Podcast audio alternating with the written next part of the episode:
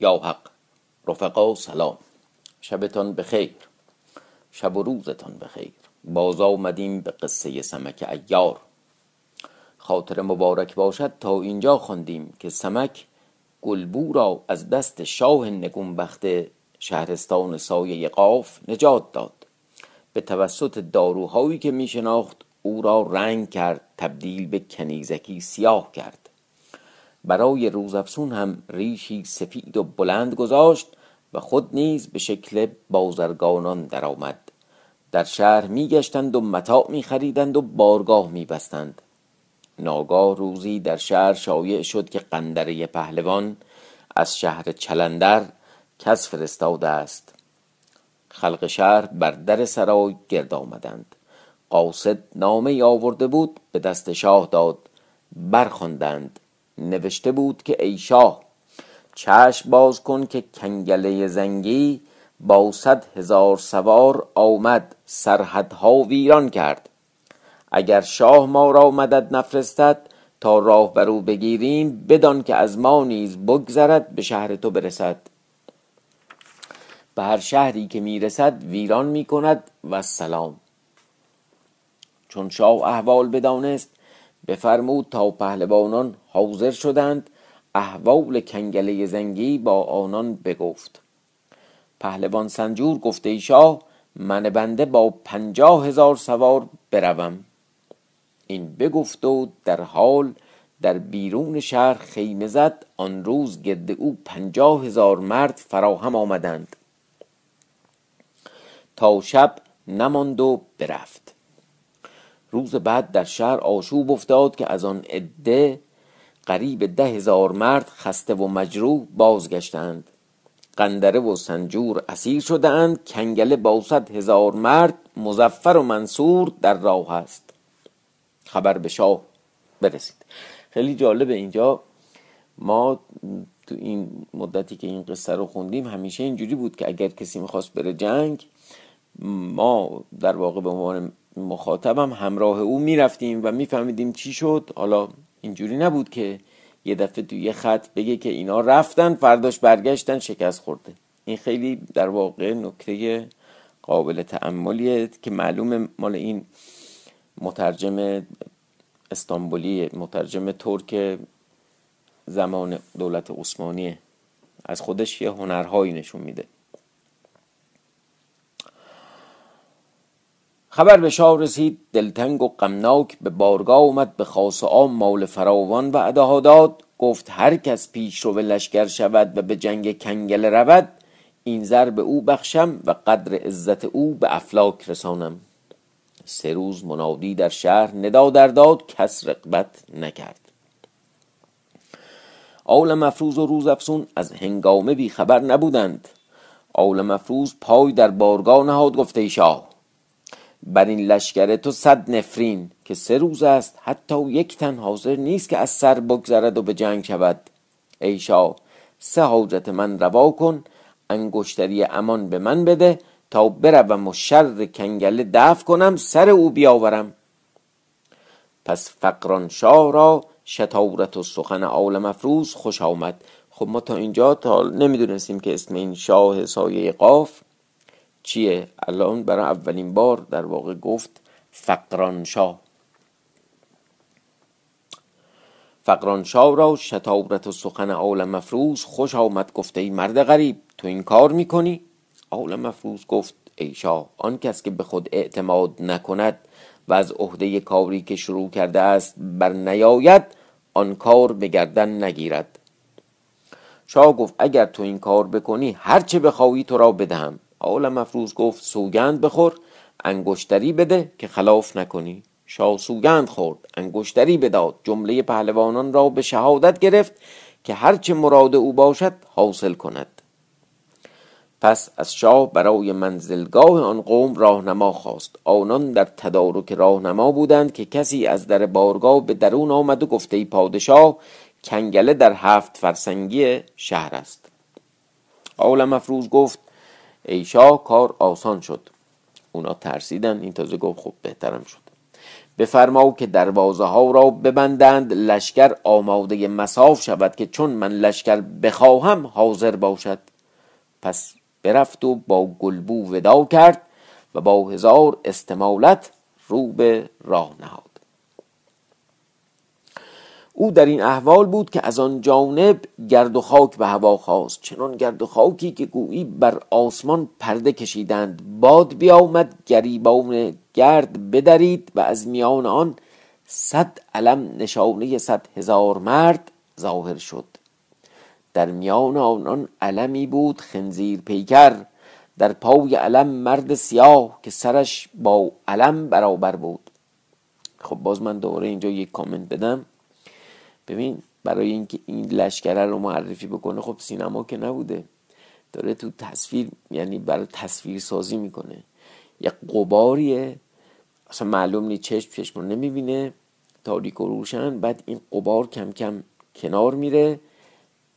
علم ها و پرچم هایی رو می‌بینیم.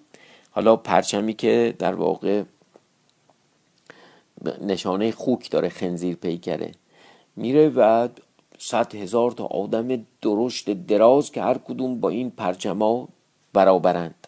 خیلی به نظرم معرفی این در واقع لشکر و این آقای کنگله خیلی خوب در اومده و واقعا میگم یه سینما این یه فیلم با شکوه قشنگ میزانسن داده. در میان آنان علمی بود خنزیر پیکر در پای علم مرد سیاه سرش با علم برابر بود. اگر سخر جنی صورت او بدیدی به کوه قاف فرار کردی. خب سخر جنی هم که معروفه یا سخره جنی یا سخر جنی. در واقع کسی بود که در زمان حضرت سلیمان بود رئیس جنیان بود و برای خودش کارایی کرد و خیلی اونم از چیز با حیبت بود. خیلی همه ازش میترسیدند و کارهای ناشدنی می‌کرد. حالا میگه اون سخر جنی صورت او بدیدی به کوه قاف فرار کردی. اما این شکل قریب بود که از قاف فرار کرده بود به سایه قاف آمده بود. اینم یه در واقع چون اسم اینجا سایه قافه خب اون به کوه قاف فرار می‌کرد ولی اون ببین چیه این در واقع؟ دارو چه موجود مهیب و چیزی درشت خشنیه که این تازه از قاف اومده به سایه قاف اون فرار کرده. اما این شکل قریب بود که از قاف فرار کرده بود به سایه قاف آمده بود. چنان شکلی قریب بود که هر کس از دور سایه او بدیدی خون گریستی با این هیبت و صلابت بیامد شهر را محاصره کرد در برابر شهر دو چوبه دار به پا کرد. عزم کردند که رشته عمر قندره و سنجور را پاره کنند. خب دو تا اسیر داشتن دیگه. قندره و سنجور. از این جانب غلامان آنها فریاد کنان جامه بر تن دریدند خاک بر سر کردند گریستند. شاه گفت دریق بر قندره و سنجور که عبس بر باد رفتند. عالم افروز گفته شاه غم مخور. آنان را امروز سیاست نکنند که البته من امشب هم پهلوانان را خلاص کنم هم سر کنگله بیاورم. اما من جای پهلوانان را نشناسم. نخست کسی تجسس کند و مرا بگوید که در کدام خیمند مگر خروش حاجب حاضر بود؟ اسمش خروشه خروش حاجب. گفت من بروم و خبر بیاورم و بیرون رفت و به لشکرگاه زنگیان رسید. خب پس معلوم شد اینا زنگیان سیاه پوستن خب یه ذره کلا هم تو این داستان یادتون باشه یه ذره یه نمور چیز هست نجات پرستی و ضد سیاه و اینا هست. خب اینم بوده دیگه تو ادبیات ما از قدیم بوده دیگه. زنگیان خیلی آدمای مثلا معدب و متمدن و چیزی نبودن. زنگیان مخصوصا اگر مستم می‌شدن که زنگی مست دیگه حکایت ها داره. به لشکر زنگیان رسید مکان قندره و سنجور را پیدا کرد. هنوز آفتاب غروب نکرده بود که باز به قلعه آمد مکان و نشانی ها و چادرانان شهر داد. آل مفروض و روز افسون برفتند. از قراول بگذشتند. به لشکرگاه آمدند تا در بارگاه رسیدند. هیچ ساز و قاعده پادشاهی ندیدند. کنگله را دیدند که بر تخت نشسته. پهلوانانش پیش پای او بر کرسی ها قرار گرفتند. هر کدام دیوی را مانند. در پس چادر تنی چند از موکلان قافل از قوقای جهان شراب بینوشیدند این طایفه نه ایار دیده نه وصف آن شنیده. پس خنجر آبدار به دست پس خنجر آبدار به دست وارد چادر محبوسان شدند. کی؟ همین عالم افروز و روزافزون کی نمی‌دونست در واقع ایار چیه؟ همین زنگیان. اصلا نه آداب پادشاهی بلد بودن نه اصلا خبر داشتن که در جهان ایاری هست و ممکنه بیاد زندانی رو نجات بده و از این حرفا هیچی نه پاسبونی نه چیزی هیچی نداشتن. خنجر آبدار به دست وارد چادر محبوسان شد. محبوسان به دیدن او بترسیدند گمان بردند که از جانب کنگله از برای قتل آنان آمده است. آل مفروض گفت ای پهلوانان غم مخورید که من از بحر نجات شما آمدم و از شاه مهر امان گرفتم که سه مراد مرا روا کند. شما هم سوگند بخورید و عهد کنید که چون خلاص شدید مرا در رسیدن به مراد یاری کنید. گفتند ای پهلوان تو که ما را از دست دشمن خلاص می‌کنی ما شاه را نگذاریم بر تخت بنشیند مگر اینکه مراد تو به حاصل آرد. پس نخست آنان را خلاص کرد. چون نجات یافتند به قلعه آمدند. چون شاه آنان را بدید حالشان بپرسید. گفتند ای شاه بر آن جوان که سه مرادش را التزام کرده بودی و فرستاده بودی صد آفرین که ما را بدینجا فرستاد و گفت شاه را سلام من برسانید و بگویید که من رفتم تا سر کنگله ببرم تا شما حمله کنید و خود به آن جانب رفت. زهی مردا. خب الان دیگه باید از در واقع چند سال گذشته دیگه الان فکر کنم این عالم مفروض دیگه 16 چیز این فرخ روز الان باید 16 17 سالش شده باشه دیگه. 4 5 سال هم قبلش بوده. یعنی از روزی که خورشید چا وارد چین شد و اینا برای در واقع اون زن بگیره الان حداقل باید 20 سال گذشته باشه دیگه طبق قاعده. حداقل. بکنم بیشتر هم گذشته. دیگه این سنمک دیگه جوان نیست دیگه هرچی بود دیگه الان باید میان سال باشه. اگر اون موقع که مرید شغال پیلزور بود مثلا بگیریم 20 ساله دیگه الان 40 سالشه دیگه حداقل. ولی خب حالا همچنان از نظر اونا جوان می اومده اما از این جانب سمک ایار و روز افسون آمدند به بارگاه کنگله شدند شاه را خوابیده دیدند. پسری پای او میمالید. چجوری یه بار دیگه هم توی این قصه یا دو بار دیگه هم بود که پادشاه میخوابید یا هر کی یکی هم پاشو میمالید. خب آدم قلقلکش میاد یه طوریش میشه. پسری پای او را میمالید دو سرهنگ شمشیر برهنه در دست در پای تخت نشسته بودند. جز این نه پاسی نه پاسبانی. چون پاره از شب گذشت آنان را خواب چیره شد. سمک داروی هوش ربا بر سر چوبی نهاد در بارگاه بجنبانید چنان که در بارگاه کسی صاحب عقل و هوش نماند.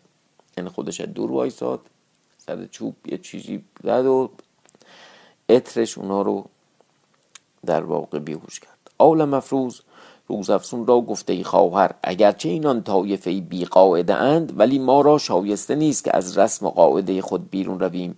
تو در بیرون پاس پاس بده و خود داخل شد و سر کنگله ببرید. به همین سرعت بگفت امیر است. نیک نیست که تنها باشد. دو سرهنگ را هم بکشت و سرهایشان ببرید. سپس به اطراف نظر افکند.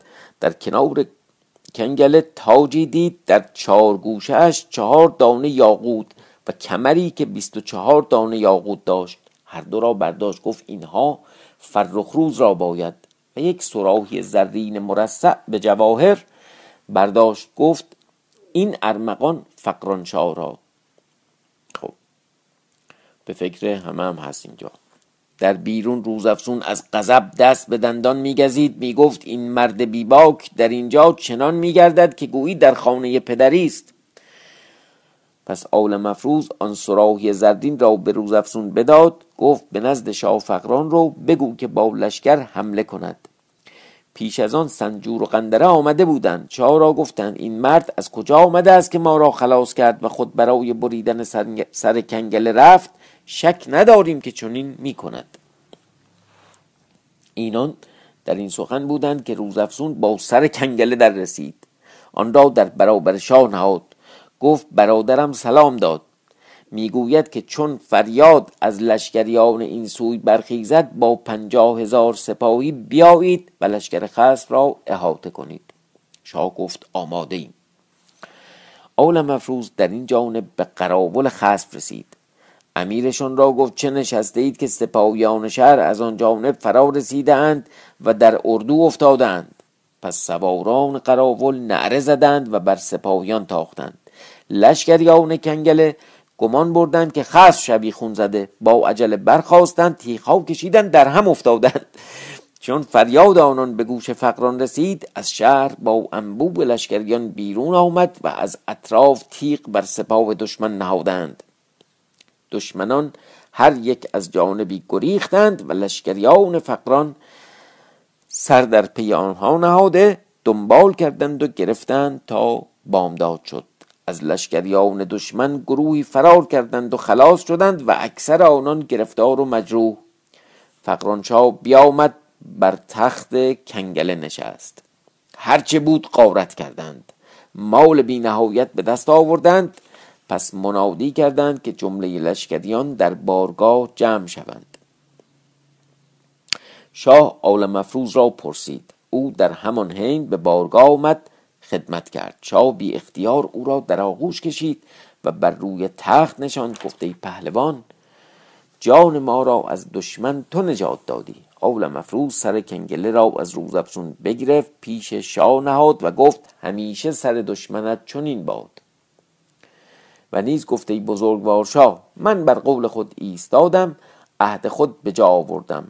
فقران او را آفرین کرد و گفته یازاد مرد وقت آن شد که مراد خود بگویی و نسب و حسب خود بیان کنی. تو کیستی که آنچه کردی نه کار بازرگانان است.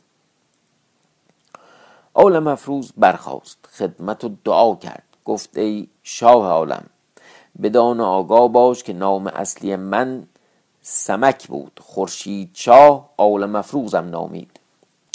وصف خورشید چا و مقام خود را در حضور او بیان کرد. گفت این خواهر من است روزافزون نام. و احوال او بگفت و احوال فرخ روز و گلبو را نیز شهر داد و گفته ایشا بدان که گلبو را از حجره تو من بردم و کاغذ را من نوشتم و بر بالشت من کارت فرو کردم.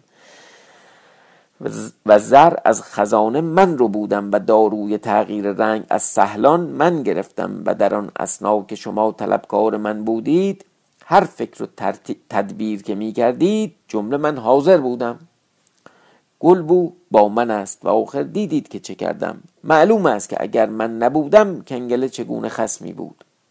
لشکر تو قادر به مقابله نبود و خود آنان را و خود آنان را دیدید که به چه حالی افتادند و خود آنان را دیدید که به چه حالی افتادند. من بنده به این کار به این کار صعب گردن نهادم و این جمله از بهران کردم که مرا دستوری دهی که بروم و آن سه حاجت همانا رفتن ماست. حاجت خواستن در آن زمان بود که مرا نمیشناختی اکنون که شناختی بسته به مروت توست. این بگفت و از روزافزون تاج و کمر و قده سراحی را خواست آورد. گفته ایشا در آن دم که اینها را برداشتم گفتم تاج و کمر را به فرخ روز دهم. سراحی و قده از بهر تا آوردم. اگر دستوری باشد تاج و کمر فرخ روز ببرم و اگر نه باز هم زنده باشید و برخواست و دعا کرد. فقران شاه گفته ای عالم افروز خورشید شاه نیکبخت چه نامی نیک به تو داده است. چگونه ممکن است که من آنها را از تو بگیرم؟ اکنون کاش به عذر گناهی قادر باشم که بر اثر جهالت مرتکب شدم. منظورش سر گلبوه اگر نه خود گلبو بود یا خود گلبو بود و رساندن او به فرخ روز به گردن تو بود و یا قطع علاقه که خورشید چاو به تو دارد ترک ادب نبود من تو را در این دیار شاه می کردم و خود در خدمتت می استادم اما اکنون مرادم این است که گلبو را بیاوری تا یک بار ببینم. از امروز به بعد او در دنیا و آخرت خواهر من است. اما می‌خواهم که عذر تقصیر خدمت کنم این بگفت و روزافزون را بفرستادند برفت گلبو را در آورد. دیدن عربی سیاه شده. شاه گفته یا عالم مفروض تو هر کار که کنی خوب کنی اما من چنین نخواهم. خواهم که باز به شکل نخست برگردد. پس سه روز روزافزون او را به حمام برد و باز آورد و با آن معجون ترتیب کار بداد. سومین روز در آوردند شاه او را باز دید. پس عذر تقصیر خدمت خواست. گفته ای ملکه من به نادانی قصور کردم. تو بزرگی کن آنچه را که به اقوای شیطانی از من سر زد از خاطر بزدای که آفرین بر چون تو فرزندی. صد آفرین که پاک دامنی. پس بفرمود تا چند تخت جامع و چند عقد جواهر و لؤلؤ آبدار از خزانه بیاوردند پیش گلبو بنهادند. اول مفروض گلبو را به جایگاه خود فرستاد گفته شاه ساز سفر آماده کن. خروش بیامد همون خروش حاجب. خروش بیامد که راه نیک می‌دانست و چند زمانی پیک بود. شغلش اصلا همین او را با دویست مرد نامزد این خدمت کردند. آل مفروض گفته شاه خزانه دار از ما فایده ای نبرد جز این که چوب خورد و هزار دینار هم خسارت دید. آن را باید به او پس داد و خاطرش مراعات کرد. خب این جناب ایار که انقدر به فکر همه ایناست خب نمیگه من اون بچه بیگناه اون سهلانی که اومده و تعقیب روزف... روزافسون کشتیمش و اینا این جنایت هاشو نمی‌بینه. لا اله الا الله. این بگفت و کندار را هم آورد که دست شاه ببوسید سپاس گفت. همون کندار بازرگان. سپس شاه نامه به خورشید چاو نوشت پیشکش ها همراه کرد و با خروش حاجب و مال فراوان و اون دویست مرد بر کشتی نشستند و رفتند تا به خورشید چا یا به فرخ روز برسند. ان الله الرحمن که به جای خود خواهد آمد و الله اعلم. حالا نمی‌دونیم می‌رسه نمی‌رسه اینجا توی سوسپانس ما رو قرار میده. معلف این قصه عبرت نگین و مصنف قصه حیرت رهین از زبان راویان اخبار و ناقلان آثار می‌گوید که چون خورشید چاه فرخ روز را با مادرش اباندخت و پهلوانان همراه کرد و به طلب گلبو فرستاد خود نیز با دیگر زنان. به به معلوم اینجا چند تا بوده. دنبال مرزبانچا برفت روزی از روزها با تاور سعد با او رسید. مرزبانچا اگرچه پیر و ضعیف بود با جمله شاهان فقفور ارمنشاه چیپال فور هند شمشاخ و سرغول یا سرغول و سایر شاهان و پهلوانان خاص و وزیران به استقبال آمدند. خب ما چند تاشو یادمونه که خب چه اتفاقی افتاد؟ یعنی توی اون قسمت اول قصه یادمونه که چی شد که مثلا فقفور وارد این در واقع اتحاد شد؟ ارمنشاه چجوری شد؟ نه ارمنشاه هم یادمون ارمنشاه با اینا دشمن بود. حالا چجوری با اینا متحد شد؟ با پسرش قزل ملک؟ یادتونه دیگه. حالا به حال الان توی یه جبهن. چیپال هم وسط های قصه چیپال بودیم و فور پادشاه هند بودیم که خب اون گم شد. یکی از دوستانی که شبها این قصه رو گوش میده و جزو حلقه کرگدنی هست یه نامه بر من نوشته که آقا شما بیا چیز کن.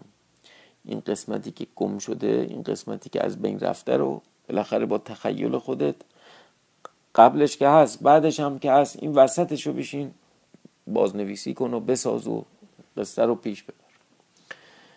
حقیقتا از این حسن نظری که به این حقیر قلم شکسته داره خیلی ممنون و متشکرم. من, من کجا؟ این فرامرز ابن خدا داده. کاتب الرجانی کجا؟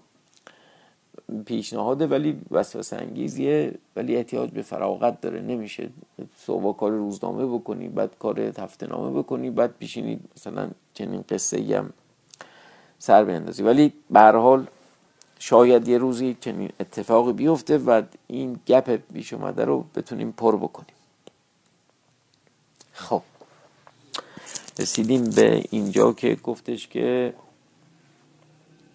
اینا به استقبال آمدن. چون نظر خورشید شاه به چتر همایون شاه افتاد پیاده شد. آمد رکاب پدر را ببوسید. مرزبان شاه را در کنار گرفت چشم رویش ببوسید. جمله شاهان خدمت کردند. جمشید نیز به چهارده سالگی قدم گذاشته بود. جمشید کیه؟ پس معلوم شد خورشید شاه غیر از فرخ روز که از اباندخ بود از یک زن دیگری هم یک بچه ای داره که الان چهارده ساله شده و اسمش جمشیده. مبارکش باشه. رکاب مرزبان شاه ببوسید شاه او را با نظر شفقت نگاه کرد در کنار گرفت. سپس با فرح و خرمی جمله در جایگاه های خود فرود آمدند. مرزبان شاه به سرای خاتونان رفت و قمر ملک قمر ملک خواهر خورشید بود. آمد پای او ببوسید سختی هایی را که بر او گذشته بود از آنگاه که کوسال دیو آنان را برد تا آنکه خورشید چا بیامد و نجاتشان داد همه را تعریف کرد. خب ما فقط اسم یه دونه تورنج دیو کوسال رو شنیده بودیم. ولی پس معلوم شد که تو اون قسمت چقدر اتفاق افتاده. دیو کوسال که حالا هر کی بوده و کجایی بوده و اینا نمی‌دونیم اومده بوده خواهر مادر مادرش که پد شده بود خواهر خورشید چار رو برده بوده و اون نجات داده و حالا این داره براش تعریف می‌کنه. همه را تعریف کرد. مرزبان شاه برخواست به بارگاه آمد و از خورشید چا خواست که ماجرا را تا روزی که به هم رسیده اند تعریف کند. خورشید شاه جمله ماجرا را از فتح تلسمات و هر آنچه دیده و کرده بود تعریف کرد. خب یه ذره بیشتر تعریف می‌کردیم ما هم بفهمیم. گفت که گشاد کار ما از ماه آسمان بود که او خود پادشاه اقلیم و خداوند کلاه است. ماه آسمان که یا فرخ روز به طلب گلبو رفت با مادرش ابان دخت. مرزبان به ماه آسمان خلعت ملوکانه فرستاد و او را به بارگاه بخواند. چون ما آسمان به بارگاه درآمد خدمت کرد. خورشید چاه و جمله شاهان به پا خواستند. آها ما آسمان؟ اون دختره چیز بود؟ نبود اونی که از طایف پریان بود و اینا دوتا خواهر بودن با هم؟ یادم رفت. خورشید چاه و جمله شاهان به پا خواستند. شاه او را بر روی تخت در کنار گرفت بنواخت. یک هفته نشستند و خرمی و نشاد کردند. ایار گرانچوب از شهرستان عقاب آمده بود و جمشید شاه را عطابک یعنی لالا بود خورشید چاه آها این جناب ایار گرانچوب شده بود لالای جمشید پسر خورشید چاه خورشید چاه از شغال پیلزور بپرسید. گفتند که شاه را سلامت باد. خورشید چاپ بگریز. آه مرد چغال پیگزور اه اه اه اه. چی بی خبر حالمون گرفته شد. ماتم گرفت که او را پدر خود خوانده بود و گشای, گشای شکارش از او بود. از سرخ ورد خاتون سمک پرسید. خب ببینیم الان سر این چی شده؟ گفتند شهزاده دیر زمانی است که ما او را ندیده ایم. خورشید چاو دلتنگ و غمناک شد. گفت عالم, عالم افروز را چه جواب دهم؟ اون بدبخت داره تو دنیا میگرده دنبال زن برای این آقا؟ این روی دونه سرورد رو نتونست نگه داره. به یک ماه بدین منوال گذشت. روزی خورشیدچا در خلوت مرزبانشاه را گفته پدر بزرگوار بعد از این باید این فرمان روایان را هر کدام به جا و مکان خود باز فرستاد.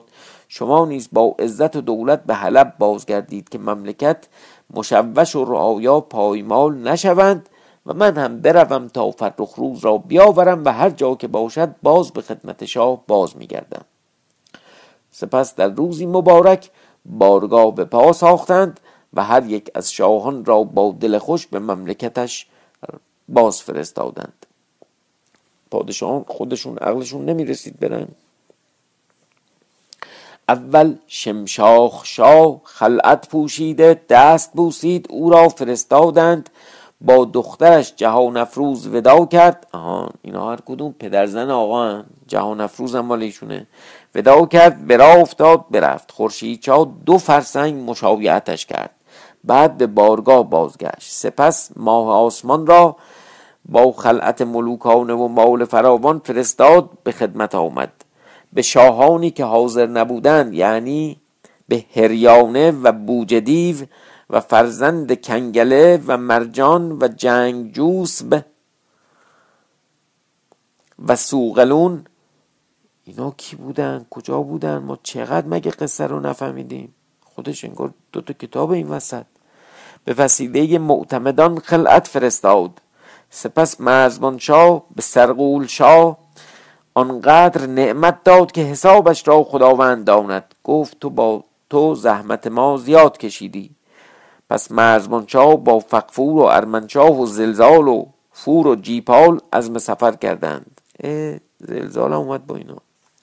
خورشید چاو از پهلوانان جمله لشکریان بیست هزار نفر اختیار کرد و با خواتین و خواهرش قمر ملک و پسرش جمشید چا آماده سفر شد. مرزبان چا و دیگر شاهان را فرستاد و خود ده فرسنگ با آنان رفت بازگشت. اما چون هامان با آنان رفته بود پسر او ادنان را وزیر خود کرد. ما ادنان هم تا حالا نمی‌دونستیم ولی خب پسر وزیر یه وزیره. از این جانب چون مرزبان شاه به, به شهر اجیرات رسید فور هند را در آنجا گماشت. اجیرات شبیه گجرات مثلا. و روان شد تا به شهرستان عقاب رسید که به ایار گرانچوب سپرده شده بود. و او خود باز به میدان لشکر آمده بود و لالا شده بود. باز به میان لشکر آمده بود و لالا شده بود. خب تا اینجا بماند. انشالله فردا و اینها ادامه خواهیم داد. اگر که بتونیم